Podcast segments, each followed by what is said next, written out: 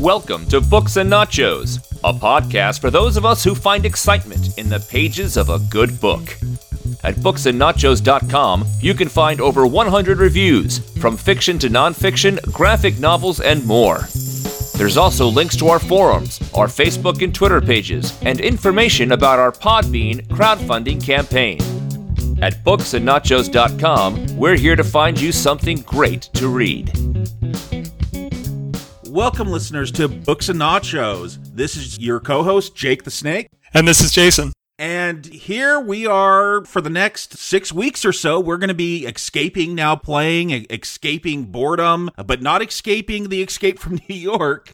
We're all about that John Carpenter classic 80s action film talking about novels and comics and all of that. We'll run down what we're going to cover. But first of all, Jason, why don't you introduce yourself? Because you're behind the scenes guy. I think you've shown up once for Halloween 2018. You did a little guest segment, but I don't know if our listeners really know who you are. Yeah, and when you said my name, Jacob, if we were real, real quiet, you could kind of hear the listeners go, Who?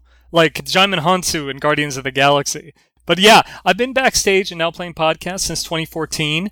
Listeners who know me have probably interacted with me on Facebook, and I've managed to sneak into a couple of shows. When it's something in my wheelhouse, like Halloween 2018 that you mentioned, if we ever get around to doing a Beverly Hills Cop or Mannequin retrospective, I'll ask Arnie if I can get in on those if Arnie's in charge, we'll be doing those at some point. Yeah, and I got a lot of thoughts about that mannequin too. But first, we're here to talk about Escape from New York. And I know you kind of initiated this. Like, I'm a fan of the movies. I haven't seen them in probably at least a decade, but I'm a fan. And as of this recording, I haven't rewatched them yet. We haven't recorded those now playing podcasts. But I think you came to Arnie and you're like, look, there's these comics, there's this novelization I found. Let's do some books and nachos. Why were you so excited to talk about this? Well, over and Now Playing, we're fans of John Carpenter, or at least we love talking about his movies. And he did write the foreword for the Now Playing book. So we've covered a film from his resume once a year, every two years on Now Playing. And to me, when we cover a John Carpenter movie, that's an event. And for listeners who don't know or haven't figured it out yet, we are going to be reviewing Escape from New York and Escape from LA on Now Playing podcast this year.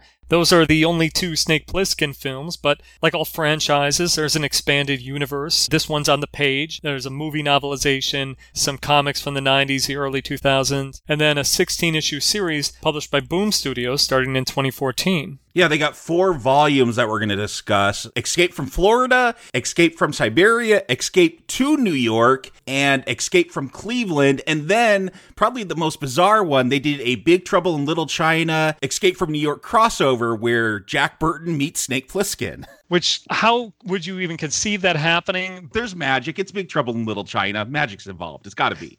I haven't read it yet. I don't know if there was such a thing as the Freddy versus Jason versus Ash comic book co-starring the Dream Warriors and any any other little character from those films, then yes, they got to do the full Kurt Russell, John Carpenter universe. His character from The Thing's got to show up.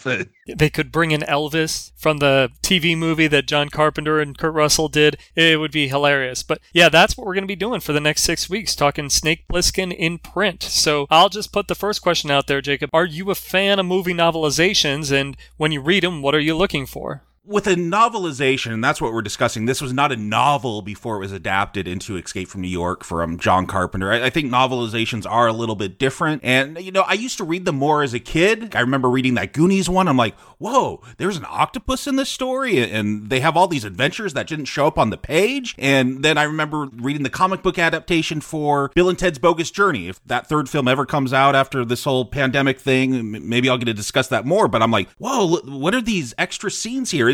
Before like DVDs, you know, as a kid, we didn't have DVDs with bonus features and deleted scenes. It was kind of a cool way to like see that movie expanded and get these little additional stories and scenes. And because it is a novelization, usually you could get into the characters' heads a bit more and explore their motivations more because movies are a visual medium. It's just tougher to do without having someone just narrate through the whole film. So that was always my appeal as a kid for novelizations. Again, you get those extra scenes. You, you get more motivation. Nowadays, I kind of just like let the movie speak for itself, unless 2001. I watched that movie. I'm like, I got to read that book. And yeah, that was written as a novel. The writer worked it out as a novel before he did the screenplay. So I kind of consider that a novelization. But when I saw Prometheus, I'm like, whoa, I didn't understand what was going in that movie. Is it because it's got bad logic or I just didn't get it? Is there a novelization? I want to read that. And that's why I would turn to novelizations back in the day, is just to expand that movie experience a bit more. And I was the same way, and I don't read as many as I did when I was a kid. For me, most of the time, I'd get one after I'd seen the movie in theater, so I had something to tide me over before it came out on video. You remember the home video window used to be much, much longer.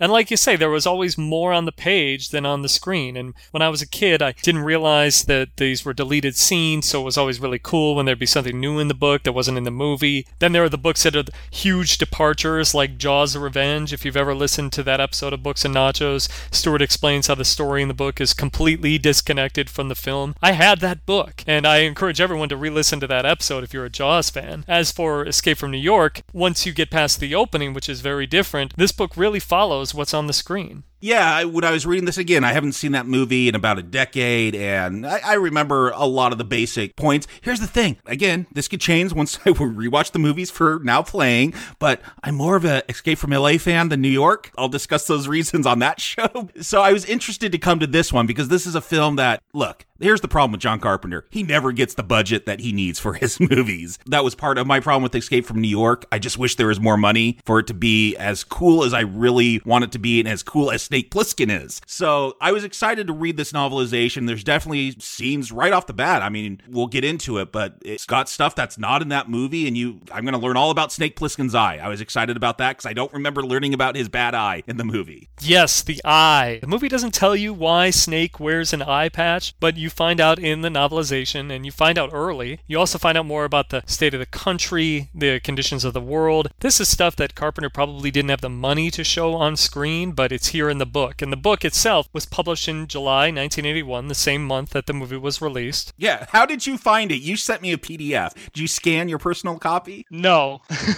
no, you could you could buy this via Amazon through a third party seller for 90 bucks. But I found a website, and this is a great website that I'll recommend to anybody who's not a listening. torrent site. Not it, this no. is a legal site. Yeah, it's called the Escape from New York and L.A. page, and it has just the most comprehensive collection of material that I've been able to find online for these two movies: press material, memorabilia, interviews, and the novelization itself that you can download as a PDF. That's how I got it. And I guess before we start really getting into the novelization, I we talk a little bit about the author, Mike McQuay, I believe it's pronounced. And I don't I don't know who this is. I did read the little blurb in the back of the book saying he loves B movies, and I could tell. Like I like this writing in this book. I, I'd be interested in reading more. But do you know much about this author? Yeah, I did some research, and Mike McQuay, he wrote more than 40 novels. He won the Philip K. Dick Award for a science fiction novel he did called Memories. Passed away in 1995, but in an interview he did the year before, he talked about writing the Escape from New York novelization. He said he got the job because he wrote some futuristic detective stories. He described them as cyberpunk. He said the term hadn't been coined at the time, but there's definitely cyberpunk elements in Escape from New York in the movies and in the novelization. You, you'd agree? Oh, definitely. I mean, that was part of the appeal. Like being a kid in the 80s, anything with punks, I thought was awesome because they were so scary. And so that whole cyberpunk subgenre of science fiction where just these dirty futures. And yeah, I, that was something that I was always drawn to. He got this book while they were still filming the picture. So he was writing and he was working off an old script. There are not a lot of differences in much of the book and the way that it comes off on screen. And the biggest differences, I would say, and, and you probably agree, are in the beginning. Yeah, I, I feel like it's going to take a long time, about 70 pages, I think, to get to New York, which my memory of the film is you pretty much start off in New York. But here, you know, one of the things is, and, and I guess th- that's the appeal of Snake Plissken. That, that's the Kurt Russell character. That's our protagonist here. In the films, just everyone knows who he is. It kind of whispers. People either think he's a badass or they want him dead because he's so dangerous. And so right off, the, this book kicks off with this big heist. We're going to find out why he's in prison. I don't think we find that out in the movie. It's just like, oh, here's this prisoner and let's make a deal with him. Right. Snake is caught after he robs the Federal Reserve in Colorado. This was the original opening for the movie, and it was filmed. It's a deleted scene. You can watch it on YouTube. It's about seven minutes long. But it's all here in the book. Snake goes in there, he robs a joint, he goes to meet up with his friend Taylor, and McQuaid does an excellent job setting the scene and setting up Snake as the protagonist. I'll just read a quote from the book. This is opening the book here. Oh, I love this opening. He was a cat. He was an iron bar fist load and a hard right hand. He was rough like a chisel and relentless as a jackhammer. He was Snake Plissken, and he was running for all he was worth. I love McQuaid's prose. It's so hard boiled, over the top B movie. I watch a lot of movies. I read comic books, when, but when I go to read a book, I usually pick nonfiction or, you know, I go with just more classics. I don't read a lot of pulpy novels, but man, I, again, that, that piece of prose, yeah, right from the opening, I'm into this book. Oh, this is hardcore pulp. I mean, it, it's coming off the page. It's coming out of my desktop. One more. This is from the very first page. His bad eye throbbed under its black shiny patch, shooting tentacles of pain back through his head, inflaming his brain straight down through his spinal column. But that was okay. The pain was always there, reminding him, pulling his still youthful face into a tight lipped grimace that made most people leave him alone. And Snake Plissken liked that just fine. It's so good. And for listeners that might not be familiar with Snake Plissken, he he's got this eye patch, and I do love how the eye it's kind of like a mood ring. You could tell what's going on with Snake Plissken depending on the description of his eye. If it's throbbing, if it's really painful, and then at the end when that pain goes away, it's just a nice little device for this character. Then descriptive is the best word. Everything here is described. If Snake is walking on the floor, he will describe the planks of the floor from the sound that they make, the color that they are, the condition that they're in. You will you will get that feeling. That world is described to you in every little detail throughout the book, which I should mention. Jacob mentions that you take 70 pages to get to New York. This is a 181 page book. Yeah, it's almost half the book just to get to New York. That is a total pulp novel. You know, those were always designed to be very short. You get right into it and, and it breezes. And one of the other things that stood out, again, you could correct me if my memory isn't right, but when it's laying out the state of the world and state of America in this novelization, you know, in the movie, it's kind of like just everyone's crazy. They're just prisoners thrown on this island of Manhattan where they're all trapped. That's the conceit is there's this island. We throw prisoners there. We've mined the bridges. We built this wall around Manhattan so no one can escape. Here, though, we get a lot more into this universe. It's not just prisoners there. There's this whole thing where there's, it's World War III basically going on, but no one wants to use their nukes, so that everyone's just using gas, and this gas is just turning everyone crazy, and everyone's losing their mind. Right. The, the whole country has been gassed. When they start to describe what happened to Snake's eye, that's what they say happened to his eye. He got gas in his eye. Is that how it works? I mean, it's future gas. Who knows? I don't know what chemical warfare will be like in 1997 or whenever this dark future takes place. Yeah, this nerve gas has infected the country, and the western states like California, Oregon, whatnot, they are abandoned. And McQuay writes, quote, Nobody in his right mind went west. Nobody but crazy men and outlaws. So the early chapters show you how Snake is captured. He loses his friend Taylor in the firefight. He's taken into custody by the United States Police Force, which in the novel they're called black bellies. They're not referred to that in the film, but their black bellies are basically the stormtroopers for the government who are cleansing the country of crime, sending all the criminals to New York City it should be said, like the, the way this police force is described, this is basically all the vets that came home from this war with Russia, gone crazy with gas, and they're like, ah, let's just make them police, and they can just round up all the criminals. So, like, here's the thing: this book very critical of the U.S. That Snake Plissken, that's his character, hates the country, and what I thought was eye opening was that Carpenter was inspired partly for this story out of Watergate and just this general mood that our country is so corrupt now that even the president has to resign. And I feel that throughout. Like one of the big things with Snake that you'll find out with his backstory is this Battle of Leningrad. And I didn't quite, maybe you could clarify, I didn't quite understand what happened, but it basically there's this big war in Russia. Snake led this this whole air glider force in, and that's when he got the gas in his eye. But it was basically to rescue someone that got caught on purpose and and, was a whole sham, and, and that's what kind of turned him bitter, from my understanding. The Leningrad ruse is how it's described in the book. Snake and his squad squad. They're ordered to rescue an Allied intelligence officer who's been captured by the Russians. McQuay writes, quote, Neither Snake nor Taylor thought much of the plan. It sounded too much like suicide, but duty was duty. And this is where he loses his eye. Quote, Sometime during the fighting, a frag cracked Plissken's left goggle and the nerve gas went to work on his eye. Now, it turns out the intelligence officer he was supposed to rescue was a corporal who let himself be captured in order to give false information to the Russians, and Plissken's squad had been sent in just to lend the whole thing of air of authenticity. To make matters worse, it didn't work. The man hadn't fooled them for a minute. So after that passage, McQuay writes that Plissken's life began to change at that exact instant. You know, he's disillusioned, he feels betrayed, rightly so. The war, by the way, is where Snake gets his nickname because he, quote, has a knack for slithering out of trouble. It does not go much deeper than that. Nope. I, I don't think you need to. I don't know. It, it, it, again, this guy loves B movies, and this writing totally works on that B movie level. If you go back to our review of Carpenter's Assault on Precinct 13, which is one of my, it's not one of Carpenter's best, but it's one of my favorites of his. And I, I, I talk about like he, he's able to ride that line of just shorthand. You have this Napoleon character. I'll tell you my name when I'm about to die. And like that tells you so much about that character. And you never get deep into the characterization, but in a pulpy story, that works for me. And so, yeah, just he slithers out of things. It's addressing a lot of problems that I remember having from that movie that I just wanted to know. Not a whole bunch about Snake. We're going to learn a whole bunch about Snake, I think, going through all these comics and everything. And, and we'll see if we get that uh, wariness as they have to keep uh, evolving his backstory and, and all that. But from this novelization, like, I, I thought this struck a perfect balance. I really understand who this character is, why he's so disillusioned, and the state of America. It's not just crazy prisoners. I, I don't know. I like how this expands and explains everything that they just couldn't get into that movie.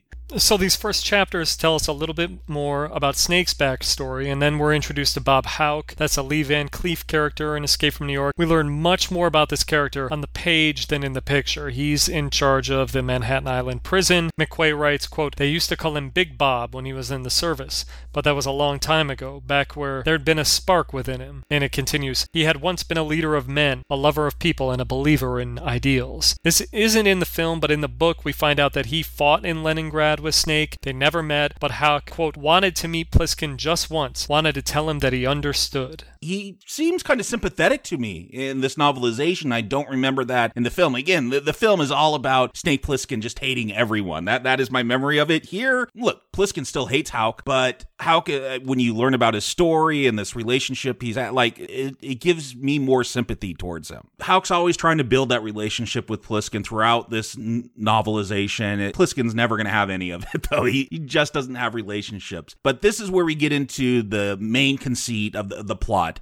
Basically, the president of the United States, he's on his way to a summit with China and Russia. They're trying to work out some peace deal, supposedly, but the American president has an audio cassette tape, and I never understood this from the movie, and I feel like McQuay doesn't understand it either, so he's going to try to brush over, but he has a, a cassette tape that's going to reveal that the Americans have thermonuclear weapons. They're, they won't have fallout, but they could still destroy everything, so they won't have to just rely on gas, and this is how the president plans on getting his way by revealing this. I don't know why he needs the cassette tape. I feel like scientists would have this information, but he's got a cassette tape, but his plane gets ambushed, Air Force One, it crashes in New York, and Plissken is offered a deal to, he's got 23 hours. I like that it's not 24, 23 hours to save the president and get him out of New York, return him with the tape. And if Plissken tries to do anything to escape without getting the president, they, they inject like little nanobots or something into his neck that will blow up his arteries within that 23 hours. And we learn a lot more about the president in this book than we do in the movie. If you recall the picture, you're introduced to Donald Pleasence as president, and all he's referred to in the whole film is president. Here on the page, he actually gets a name. The president used to have nicknames when he was in Congress. They called him Mousy or Straddler, but his name is President John Harker. And on the page, he's shown to be kind of a son of a bitch. He's a, a vindictive character. After he was elected president, he cut off water projects to a state because the senator of that state used to mock him, and then the senator mysteriously disappeared, implying that he was killed. And this president, he's the one who is controlling the United States police force, which in the novel that's described as they have cleansed the cities of crime.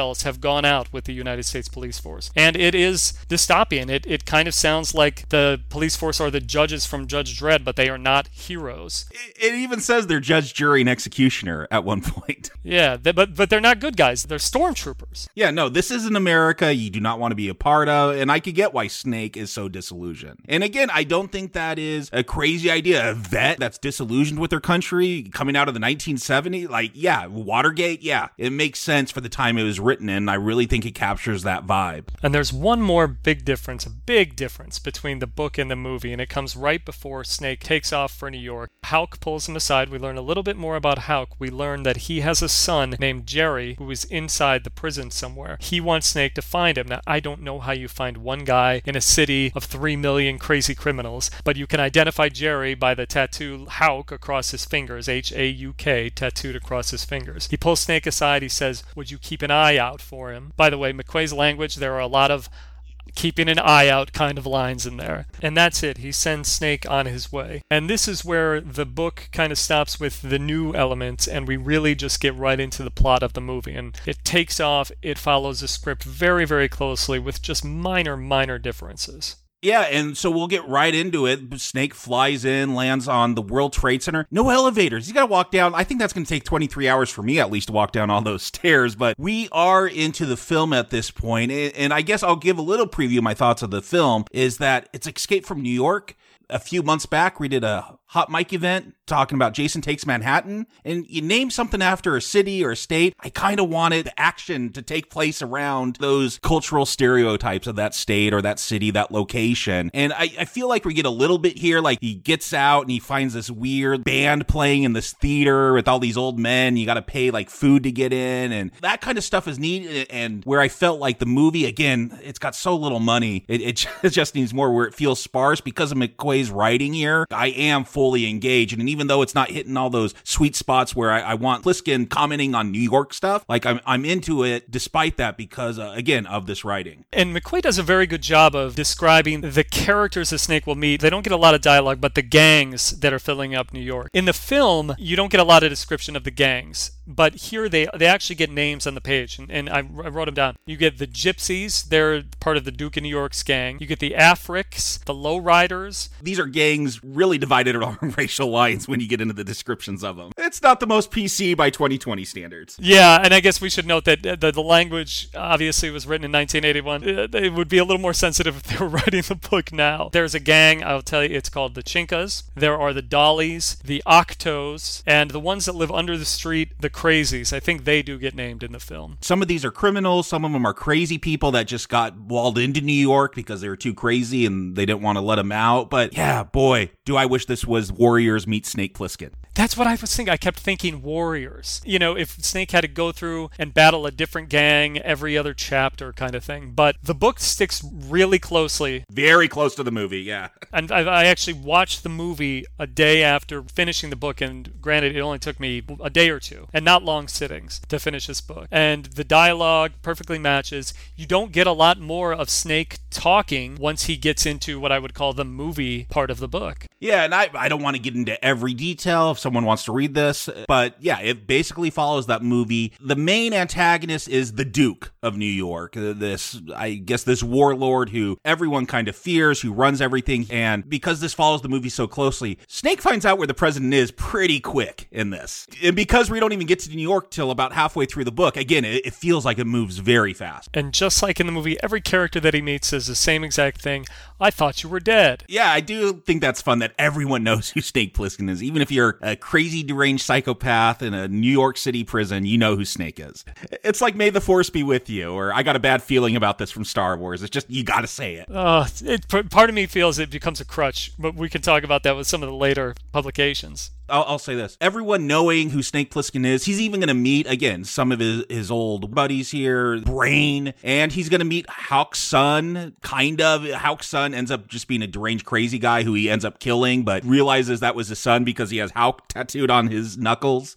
But yeah, you're, you're to get Snake running around, shooting, plotting. He's eventually to find the president. Again, I don't want to spoil everything. It follows closely with the movie. So if you've seen the movie, you know where this goes. But he's got to rescue the president from Duke, get across this bridge full of mines, and he's got the ticking clock going the whole time. And that's one thing I do like about the chapter headings. You'll get a chapter heading, and then you'll get this countdown. So you know how much time he has left before these little things in his veins explode and kill him. He obtains the tape that Hauk wanted in the same manner that he does in the, the film. They make it across the bridge, and he's lifted to safety in the end. And now we're getting close to the end of the movie and the book. With the president saved, there's just a couple of loose ends to wrap up. Snake gives the president the tape, or at least what we think is the tape, and then he goes back to Hauk, who asks about his son. And Snake lies. He says he's happy where he is. He doesn't need anything. Doesn't need anything except maybe a couple of new fingers.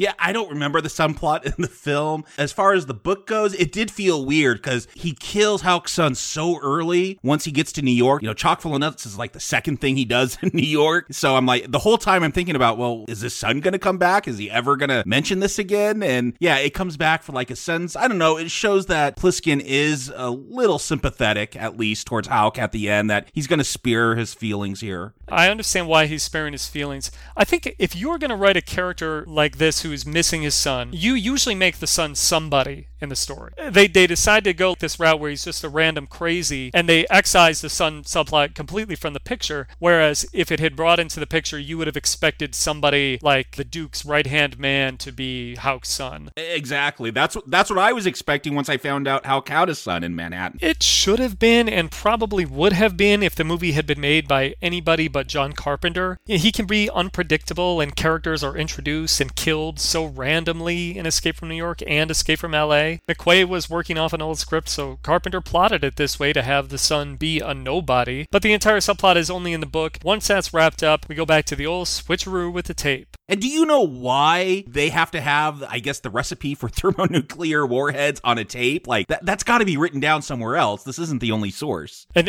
on a cassette tape. You could use those for data back in the day. They might still do it. Apparently, what's on the tape is a discussion of a bomb called the Super Flash, is the way that it's described on the page. Not described that way in the film. They gloss over it in the film with know anything about nuclear fusion, Snake? And he's like, no. And then they just leave it at that. It's like, well, then the audience doesn't need to know either. But for us, the tape is going to the Hartford Summit. It'll relay information on the bomb to Russia and China. And the president's intent is to give the Russians and the Chinese 24 hours to surrender before he unleashes this Holocaust on them. Yeah, I, again, reading a novel is different than watching a film. When when I read a novel, I'm willing to let it go and and just explore subplots more because that's just again that's the medium. That's how it works. Film, you typically want it a little bit tighter than that. But I, what I do love about the novel, again, because you can't really, eh, you could have Snake narrating. I I typically don't like that in a a movie when you have narration. You, you got to do it just right. But I do like you know in a novel you could get into their head and the fact that as he's walking away, again that bad eye is his mood ring, and for the first time it's not hurting. Last line of the book: the bad eye didn't hurt anymore, and then Snake walks off into what we think is well, he walks off into the night, but he's going to go on to other adventures.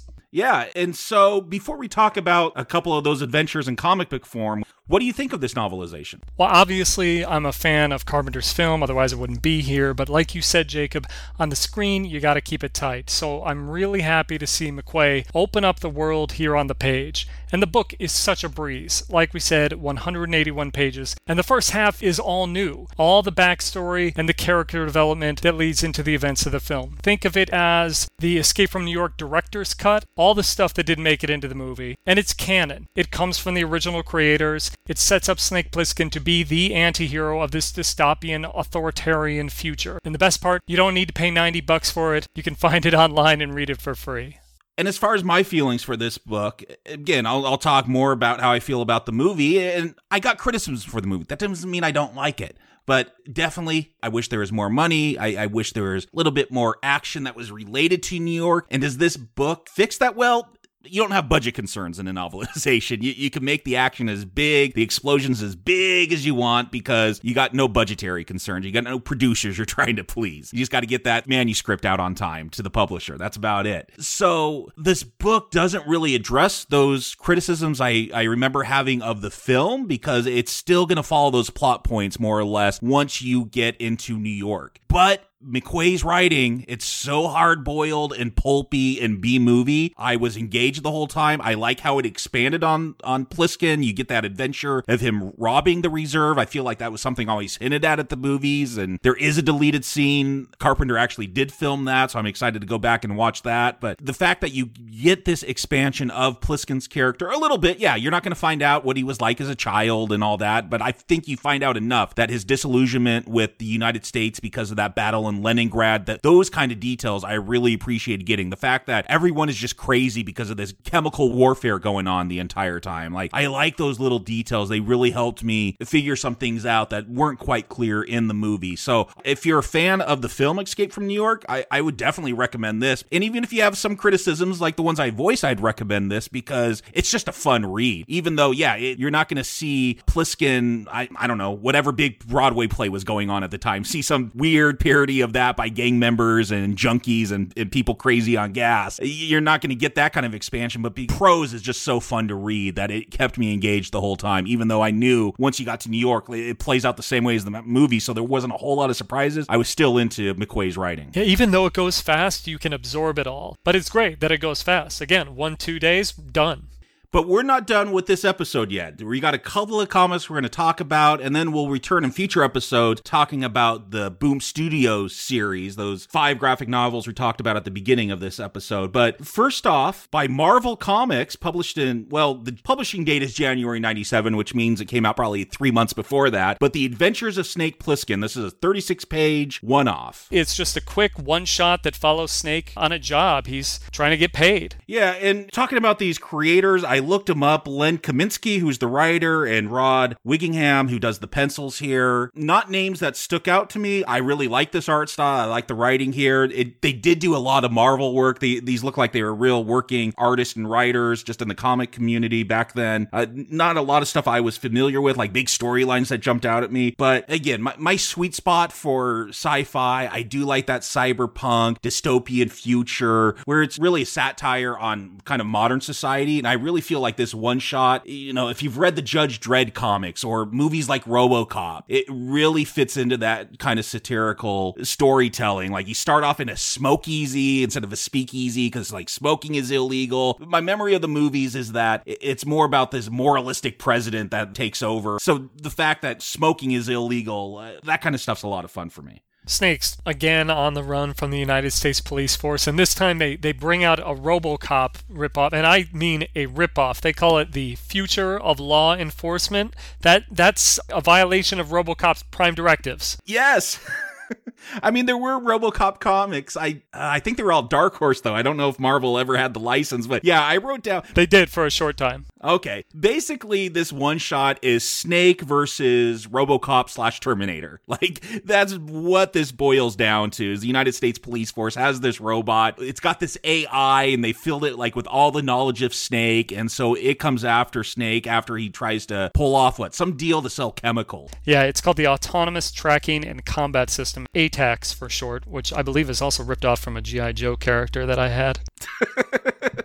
yeah, that those '80s toys love those crazy acronyms, and and again, maybe that's why I enjoy this kind of stuff because I grew up playing with those toys, and it's hitting all the sweet spots for me. It, it's not a deep comic; it's just one little fun, pulpy side adventure of Snake Plissken. I mean, it's called the Adventures. This is really just an adventure, but yeah, Snake is to fight this Terminator who basically becomes Terminator Snake Plissken because it's it's filled with his AI and so it comes to understand the world as Snake does and it becomes disillusioned and I love that it seems to happen around the time when Snake is fighting it and he takes out this robot's eye so it's only got one eye like Snake. He impales the robot with a long pipe and takes out the eye, so now it looks like him. And in the end, he ends up killing the robot, telling him he doesn't need the competition. I'm going to post the link after this Books and Nachos is uh, online, folks. I'm going to post a link so that you can find all these PDFs and you can download them and read them yourself. And I think it's take it or leave it, Snake. You want a little bit more, you can read it. It, I mean, it's 36 pages with advertisements. I was done with this thing in like five minutes. And then one more comic that we'll talk about today John Carpenter's Snake Plissken Chronicles. And this is a four issue series, but it's all one story, published by CrossGen and Hurricane Entertainment in 2003. Yeah. And had you ever heard of those companies? Had you ever read anything? CrossGen sounded familiar. I looked them up. There's always these small publishers that have a little rise and they're successful for a few years. And then the comic book industry is very tough to succeed in, especially nowadays. But I found out that they did have their little little superhero universes that they built up with CrossGen and Hurricane Entertainment. And then they got bought by Marvel. And I guess Marvel has tried to do some stuff with those characters, but uh, they were never that successful. Not any characters I had heard of, even though, you know, I've read comic books for decades. I just, yeah, never got into their stuff, but they were around for a few years. The writer here, William O'Neill, and artist Tone or Tony, I'm not sure. It's T O N E Rodriguez. They didn't work for CrossGen and it didn't seem like they had big careers. I hadn't heard of them. I was kind of dreading this one when you said, here's this other one, because I'm like, oh, some off brand comic studio. And, and looking at the art, it's not bad. It's not the greatest, but here's the thing. I liked this story. We'll get into it, but it didn't need to be four issues. It could have been 36 pages like that Marvel. Like this came out again in 2003. This is around the time where we started getting decompressed comics. People wanted to make comics more cinematic. And, you know, if you read 60s Fantastic Four by Stan Lee and Jack Kirby, it was crazy. They only had like 17 pages of story because they'd have so many, like half the comic would be ads. But you get the whole Galactus story, like in one comic in 17 pages, and it's amazing. And every panel is is moving that story forward. But then as, hey, let's make these more cinematic, and we're writing for the trade paperback where we'll put five issues together. So now we'll expand a story to five issues and then put it together as a graphic novel to put out. It just felt like instead of having a panel of, of say Wolverine upstairs and he's like, oh, I hear a noise. And then the next panel is him like fighting people downstairs. In a decompressed comic, you know, you have Wolverine and he's standing there. And then the next panel, like you see him like kind of turn his head. And then the next panel, did I hear something? Next panel opens the door. Next panel walks down a couple steps. Next panel, a few more. Like it takes a really long time. And that can work if the writers and artists are skilled enough. Like Mike Mignola, who does Hellboy, I feel every once in a while he'll just have these weird panels that don't really serve the story, but they help build the mood of like just some weird bird or something hearing a weird noise and reacting to it. Did I need that? No, but because that's a kind of a horror comic, it, it does build that suspense. So it's not always a bad thing, but Mm, typically I'm going to say it's a bad thing. Like I, I want the meat and potatoes. I, I don't want uh, the gravy and, and the garnish that you're never going to eat and all that. And so th- that's probably my biggest criticism for this story is that I could have compressed this down to 36 pages, maybe two issues. I mean, 36 pages is more or less two issues, but I felt like you're going to get a lot of action scenes, which are fun, but it just elongates this story. If I had to pay $3 an issue back in the day, I'd be kind of upset. You think that that's the way that they're kind of approaching it? Are they looking at from the business model of we're going to publish a graphic novel, so we need to stretch the story into six books, six comics, or four issues? Oh yeah, I definitely think that uh, the model for especially Marvel, DC, Dark Horse, like any major comic publisher, because that's how you don't have comics at the newsstand anymore. You can't go into your grocery store unless it's an Archie Comics. That's, that's the only comic I think you can still get in grocery stores, and they sell millions of comics because of that. But basically, yeah, if you want to get into, I was going to say a Barnes and Noble or Borders, I don't know how many of those are around anymore today, but if you want to be able to sell comics on Amazon, well, they do own Comixology, so you could buy digital single issues. But if you want to get those books out, write a story that's five, four, five, six issues long, put it together in a graphic novel, and now you have something to sell to bookstores to sell to customers. The reason why I find it interesting, why I wanted to ask you more about it, was because the way you describe it really sounds like they do now with shows. They put out 10 episodes, but there's always two or three episodes that you're like, they could have shortened this. There's always some fat that you could be trimming off of the, the page here, just like you could be trimming a lot of fat off of some of the shows that we watch. Yeah, and I guess here's basically the story of John Carpenter's Snake Plissken Chronicles. Snake gets hired for a job. He's going to steal the car that JFK was assassinated in, which, okay, this is great. It's hitting all my sweet spots for just crazy sci fi, dystopian cyberpunk that I love. And of course, that heist goes wrong. He gets betrayed and he joins some other people, and there's a big fight, and he gets the car and sells it, even though it's full of bullet holes. It opens up with a big, long action sequence, which I, I guess is fun, but because it doesn't really play out to anything later on, I ended up liking a lot lot of it and liking the art more than I thought I would when I glanced through it. But yeah, I, I do feel like edit it down, tighten it up. I felt like a lot of this book, these four books together, I felt this could have been a discarded screenplay, a Snake Plissken adventure that they didn't want to put on film. Throughout the book, there are these descriptive paragraphs that tell you what's going on. Jacob, you know what I'm talking about these these little caption boxes where they tell you people's motivations and get in their heads, except it's third person omniscience. So at first it's like Snake Plissken was worried about this deal. I'm like, is he talking? Is he referring to himself in the third person or are they just referring to everyone like that? You don't do that. It's usually, I, look, I'm sure there's comics where they do do that, but that is not the norm. The norm is to have that be someone's thoughts coming from someone's point of view. And that's why it sounds like it was pulled from a script, like it was the descriptive language that was between the dialogue. The interior of the bar is even less welcoming than its exterior. But then Snake is really never welcomed anywhere. Yeah, does Snake think that, or is that just the narrator telling us, whoever this narrator is? I, will say this to piggyback on what you said, you can follow the action on the page here. It's the storytelling is very clear, despite some of that clunky should be inner monologue dialogue. You know exactly where Snake is going, who he's talking to, and they make a real effort to connect this to familiar elements of the Escape from New York, Escape from LA universe. You liked the art, Jacob. I thought the art was fine. I had a little bit of an issue with the way Snake was drawn. He looked a little different from Russell, maybe in the nose, but every scene, it's like his face is scrunched. It's let's put on our mean faces. He's always got a grimace on his face, yeah.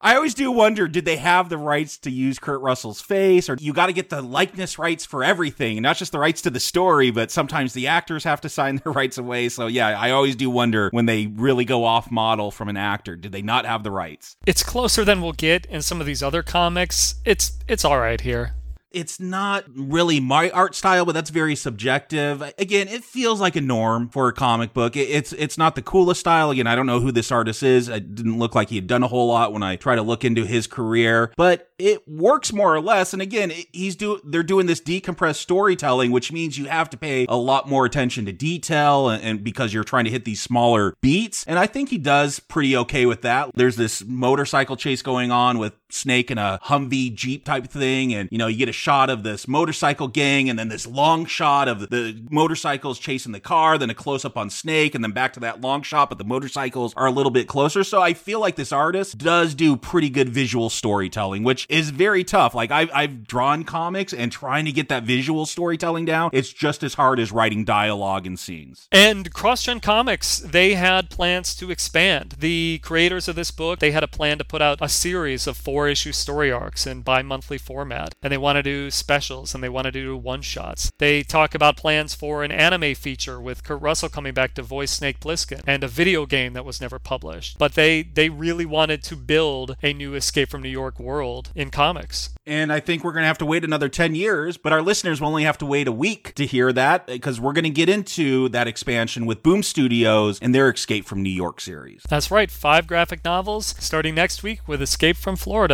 So, listeners, for at least the next few weeks, there's no escape from Books and Nachos. We'll talk to you soon.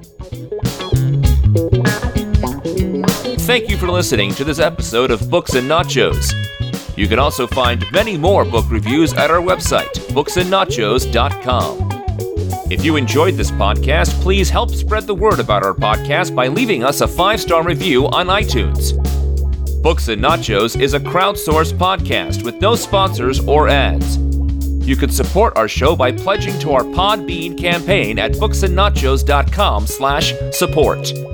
The music for Books and Nachos is The Right Prescription by Chai Weapon, provided by PodSafeAudio.com. Books and Nachos is a Venganza Media production, copyright 2020, all rights reserved, and no part of the show may be reproduced, repurposed, or redistributed without the written permission of Venganza Media Incorporated.